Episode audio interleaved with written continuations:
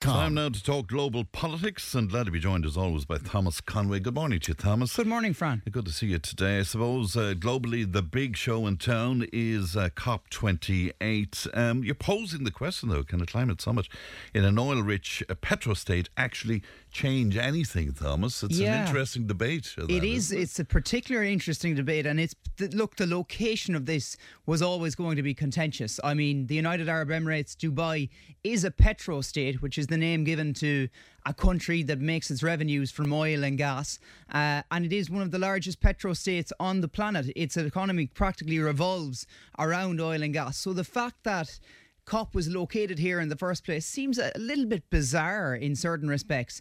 But I suppose there is uh, an acknowledgement that these countries need to shift production away. They need to diversify their economies. And maybe by holding such events here, it will help to spur the investment and encourage encourage different forms of investment. But certainly, that's not the way it has been received so far. We had that diplomatic spat between President, our own for, uh, former President Mary Robinson, and Sultan Al Jaber, who is the head of the COP summit uh, in Dubai. A really nasty exchange of uh, exchange of words between them, exchange of opinions.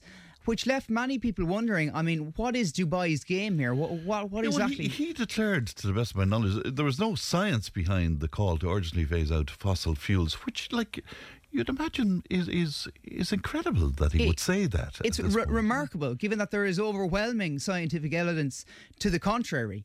of Uh, course, he's head of the UAE he, he. National Oil Company, isn't he? Yeah, well? he's he's head of the oil company as well. So he has, you know, he has stake in it. Uh, but it is, a, it was a remarkable series of developments. Now, as for the COP in general, how much can it achieve? You know, what are what are its targets?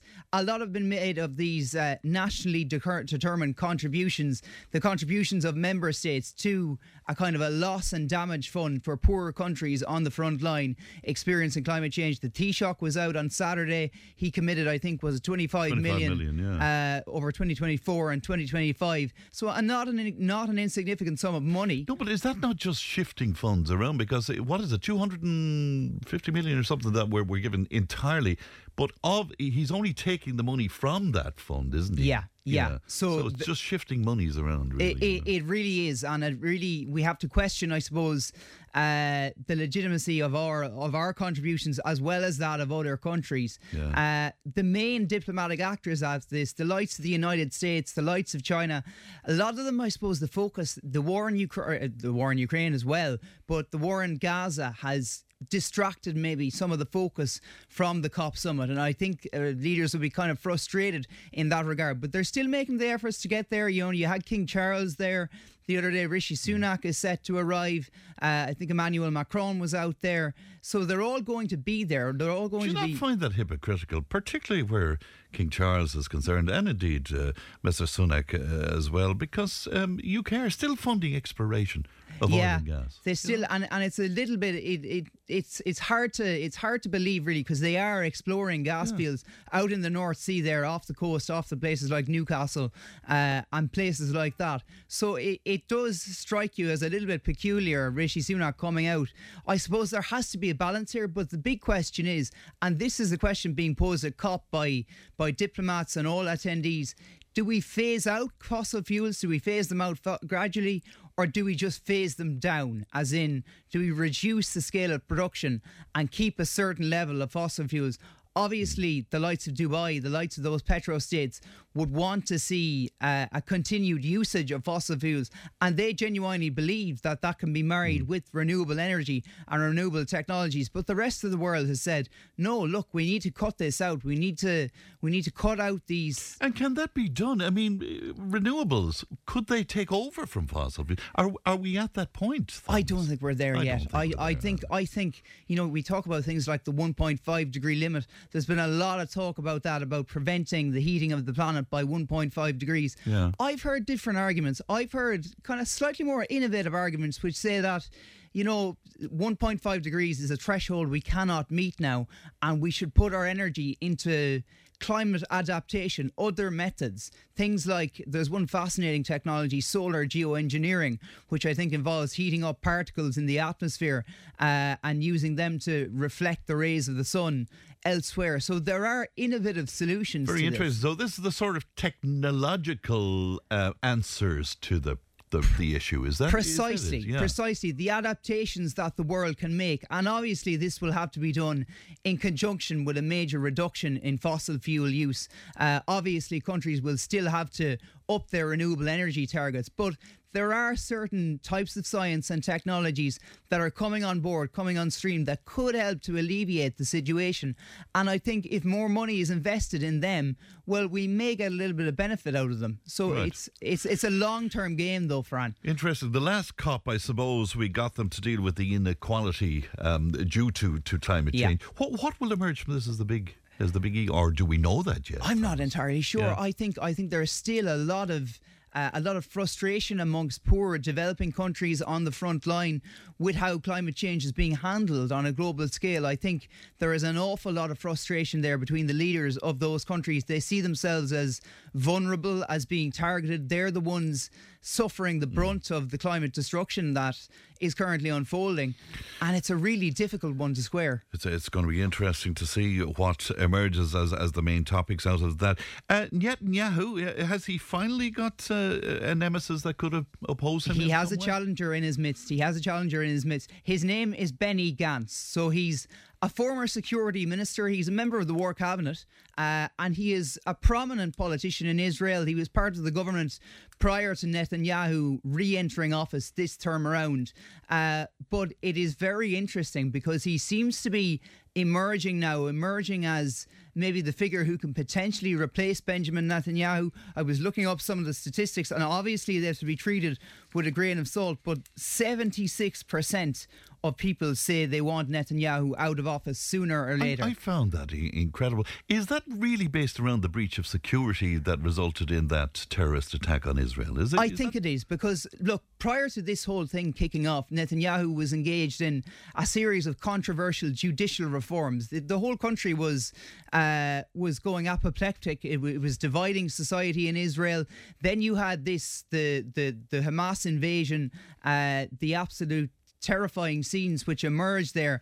And Netanyahu was held culpable because he ultimately was the man in charge. The buck stops with him, and it was a catastrophic security failure. Many Israelis still blaming Netanyahu for that. Many Israelis still looking at his performance since then and saying that it just hasn't been good enough. I mean, we still have. We it's fantastic that we've uh, secured the release of you know so many hostages, mm. but there are still hostages trapped in Gaza. There are still hostages under the command of Hamas and Islamic Jihad, uh, which have yet to be retrieved. So there is a lot of disquiet, a lot of disharmony mm. between his population. But is it very him. unlikely that he'd be ousted until the war is finished. Yeah, I think in the short term his position is relatively safe. I think there is an acknowledgement now from everybody across the Israeli political spectrum that they need some some degree of stability to keep them going throughout the war. And I think Netanyahu staying in office, uh, I think his position is probably relatively safe for the time being. It doesn't seem to have yielded any change in his tactics. We see just as the truce ends, Israel has gone back to the bombardment of the Palestinian territory of the Gaza Strip. So, you know, their actions, their war strategy hasn't changed all that much. I suspect it wouldn't change all that much under a figure like Benny Gantz either. He would probably maintain the same the same line, the same all-out strategy, but he would perhaps be a different a different persona, a man with a bit of he's a man with a bit of charisma. Uh, a yeah, man. How would the Americans view him? Do you think? Where, where, does he stand on the political spectrum? Because I mean, if we see Netanyahu as, as a right wing politician, as a right wing, Gantz is more towards the centre of the political yeah, spectrum. Yeah. So he's a little bit more moderate in some of his aims. He's a former general, though. Uh, so he has a military right, backing. Okay. So he, a hawk to some, some a hawk to some extent. Yeah. That would be an excellent way to describe him. Yeah. yeah. So he's a former general and would have a military backing, would have a military knowledge, uh, and therefore would probably invest heavily in the military and in the military tactics uh, against uh, against Gaza. So it'll be very interesting to see how this plays out. A behind the scenes opposition figures from a dozen parties. They're lobbying lawmakers from Netanyahu's party, saying they would back a no confidence vote. That it doesn't seem, it doesn't look like they will get enough. It's a bit like the vote in Helen McEntee here. Hmm. They simply don't have the numbers to force Netanyahu out of office immediately, but it is something that may come in time. Look, it, it's a really it's it's an intriguing political situation because Netanyahu Netanyahu is in he's in the midst of a storm here. He he's trying to guide his country to a, through a wartime scenario. He's fighting with his own domestic uh, uh, partners at home. His popularity is sliding. It'd be very interesting Yes. to see. And uh, the relationship with America is becoming very difficult because Extremely. Israel is just not listening. I mean, we see now they're bombing southern Gaza with the same intensity that we saw in the north. Yeah, and, that know. has emerged last night, and we see the casualty figures slowly climbing up. And every time I look at them, I wince because it really just it's reinforcing it's reinforcing this kind of this pattern of violence that Israel seems to have engaged in. And look, we're not justifying any of Hamas's actions, but it has to be said the Israeli Israeli actions cannot really be helping this situation. When you see the scenes of horror and destruction from Gaza, is that doing anything but radicalizing further Yes, citizens in Gaza? It's most unfortunate uh, indeed. Now, uh, we ask you to look at a political figure for us uh, every single week, and I suppose. Uh, people might guess who it's going to be this week because Henry Kissinger passed away at the age of 100 last week. Um, looking into his career, and God knows his career was a long one. What, what did you make of the man, uh, Thomas? Yeah, he's a man we could well do with now to solve this Israeli uh, Gaza crisis. He's he's a figure like the one that would you know would be able to play a mediating role there. But he had a fascinating life. He really did. He was born in born in Bavaria, and apparently he never quite lost the Bavarian accent, according to to anecdotes. But he went on to forge a, a remarkable career in the United States diplomatic ranks as a di- diplomat uh, serving overseas, serving in or under various presidents, gave counsel to various presidents from JFK all the way up to President Joe Biden. So he has been there a long time, and you know he, he was quite active even up until the, the the few weeks, the few months before his death. He would regularly he was with China in the summer. He mm-hmm. made paid a visit to Xi Jinping. Of course, he was well loved in China. He was well loved in China for his policies there, but he he's come under fierce controversy as well. It's not to shy away from the controversies. His policy in respect of Cambodia and the Vietnamese War very controversial, resulted in in thousands of killings, in in in mass murder, essentially in certain parts of the world. He was always a staunch defender of those politi- po- policies. Yes, because Uh, he was so anti-communism, I suppose. He was so defended anti-communism. that, wasn't it? Yeah. Yeah, and that coloured his his approach to diplomacy in many ways. But you know, you've heard figures like Tony Blair coming out and describing him as an artist of diplomacy. Kissinger was motivated by a genuine love of the free world and the need to protect it. And I think that is a sincere statement. I think that is true. I think he really was motivated by. Uh, a sincere love of the democratic world. I, His own his own excuse when he was confronted by the critique, Thomas, was that he was pragmatic. You know, he's Yeah. And he, he was a practical man, and that was in part why he was so successful, uh, because he was willing to take on these crises, take on these problems, and just try and go and solve them in a pragmatic manner. Uh, now, it could be seen as ruthless, it could be seen as kind of callous and emotionless, but Yes. that was just the way he decided to operate his foreign policy. Uh, and he had an influence. He has had an influence on subsequent administrations, subsequent US presidents. He's had a, a prevailing influence over, over many political figures in the United States and abroad. We mentioned his relationship with China there. Uh, flew to Beijing this July to have a meeting with Xi Jinping, despite a chill in relations between the US, between the White House and Beijing. So, you know, that visit irked the White House, but he wasn't afraid of it. Uh, Kissinger was was determined to get there, and uh, he wasn't going to let it go by any means. So I, I suppose it was the relationship with Nixon that was you know, Defining. the- defining, wasn't it? Yeah. it, it yeah. really was, and it, it was it was a relationship that you know was was rocky at times, but Yeah. even so. He worked very closely with the Nixon administration and worked very closely. And I suppose it coincided with the major policy events of those times the Vietnam crisis, the war in Cambodia, and in parts of East Asia. So you had various, multiple international crises unfolding at that time, and he worked with the Nixon administration to to try and resolve them. Now, people can judge for themselves whether he was successful or not. He certainly had a huge influence over the U.S. and its policies towards them uh, But during uh, that as era. you say, I mean, what a career from you know fleeing Nazi Germany right up Yeah. to to the very end, and and and then uh, you know living to 100 years old. Yeah, a remarkable, a really a- an, an outstanding character. I'd encourage people to read about him because I was reading a bit about him. There's a lot I didn't know about him, a lot of kind of small things, anecdotes. He was quite Yeah. a funny man. I mentioned charisma earlier. Benny Gantz had charisma. Henry Kissinger had charisma, and I think he had a bit of political charisma. He could have survived as an elected politician. I could see him having taken that path. Now he didn't. He decided to go down the diplomatic route, which is kind of a different course.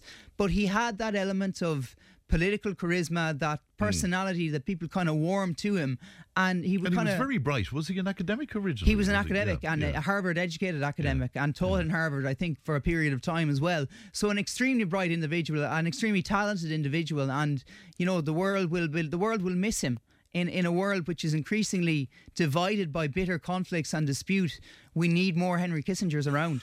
Wow, be careful what you wish for. Um, in, in, in terms of looking forward to the week ahead, then, what should we look out for, Thomas? Yeah, there's a number of things really. Carlos Puigdemont, people Hmm. may remember him. He's the, he was the leader of the failed Catalan independence referendum. They've re- recently been brought back into relevance because they're leaning, they're giving support to PM Pedro Sanchez in Spain. Now he Is has he still exiled, though? Is he? uh, he is still Oh, exiled, still, and that is part of the bargain deal that he will get an amnesty in return uh, Ah. for his support. But he has threatened to, to pull out. He is threatened. He's threatened to pull the strings on Pedro Sanchez. So Sanchez feeling the heat there. It's a really interesting situation because the Catalan independence movement, you know, is, is highly controversial in Spain. It hasn't faded off the political agenda somewhat, and Puigdemont is still the man at the centre of it all. I mentioned I saw him talk in Trinity once before. He's an intriguing character to watch. Uh, he makes a he makes a compelling argument, even if it's one that I don't really agree with. Uh, but certainly, he is putting his pressure on Pedro Sanchez to uh, to give him as much support and to give him that amnesty, as well as that. The story of Rishi Sunak and the Tory party, they're at war over immigration. And this is quickly becoming emerging as a theme of Rishi Sunak's premiership. Uh, this this war over immigration, this war over boats to Rwanda, it's really uh, it's really riled up people on both sides of the political divide in the UK. It remains to be seen how he will will he be able to force his policies through. What exactly is going to happen? They were struck down by the Supreme Court Yeah. uh, last month.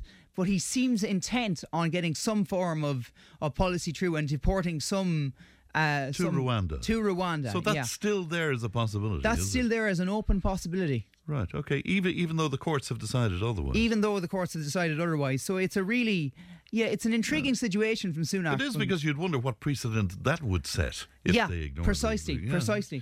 Uh, NATO. Finally, the next big NATO boss should come from a big defence spender. This is the the viewpoint of a Latvian hopeful. Her name is Christ, or, or Krisjanis Karins, his name is, and he is a potential future head of NATO. Now, we've heard a couple of names floated around for this gig, Ursula von der Leyen being one of them. Uh, there are a number of others there. I think von der Leyen is kind of the favourite, but this guy, Krisjanis Karins, comes from Latvia, who co- which contributes a significant amount of money to NATO. Uh, in contrast to other countries, you know, we're familiar with countries not spending their allocation on on NATO membership, on on military hardware and such. Latvia is a country which actually does, and I suppose that's half because it's a Baltic state. It's on kind of a front line against Russia there, so it is very cognizant and very alert its security matters. But this guy, Krisjanis Karins, he could be a future head of NATO. He could replace Jens Stoltenberg as leader, so he's one to watch. Be interesting. Von der Leyen is not damaged, is she, um, for for that role by what she said about Israel? You know, yeah, it, it, it would have. It certainly, it certainly has tainted her reputation somewhat. I think she, like, to be honest, I think she played a stormer right up until that point. Uh, it was a bad error of judgment, though, just bad because the optics of it Mm. looked extremely poor for for the general population and her. Her, her reputation is certainly tainted by it. It will probably hurt her prospects of getting the job. She could, of course, stand for another term though, uh, as European Commission president, so that is open to her as well. So we just don't know yet. She's a hard worker. She clearly likes her role, but she's not immune to making mistakes, as as that whole saga illustrated. All right, Thomas, always good to see you. Thanks very Pleasure, much. Fran. Thank uh, you. Indeed, Thomas Conway with us as usual on a Monday, having a look at all things global. Uh, news and information is coming up. Tipp Today with Fran Curry. With Slattery's Garage, Puckane. You can't beat experience. With over 50 years maintaining Peugeot cars and vans, we like to call ourselves the experts. Call Slattery's Garage for a free vehicle health check today. 067 24111 or slatterysgarage.ie.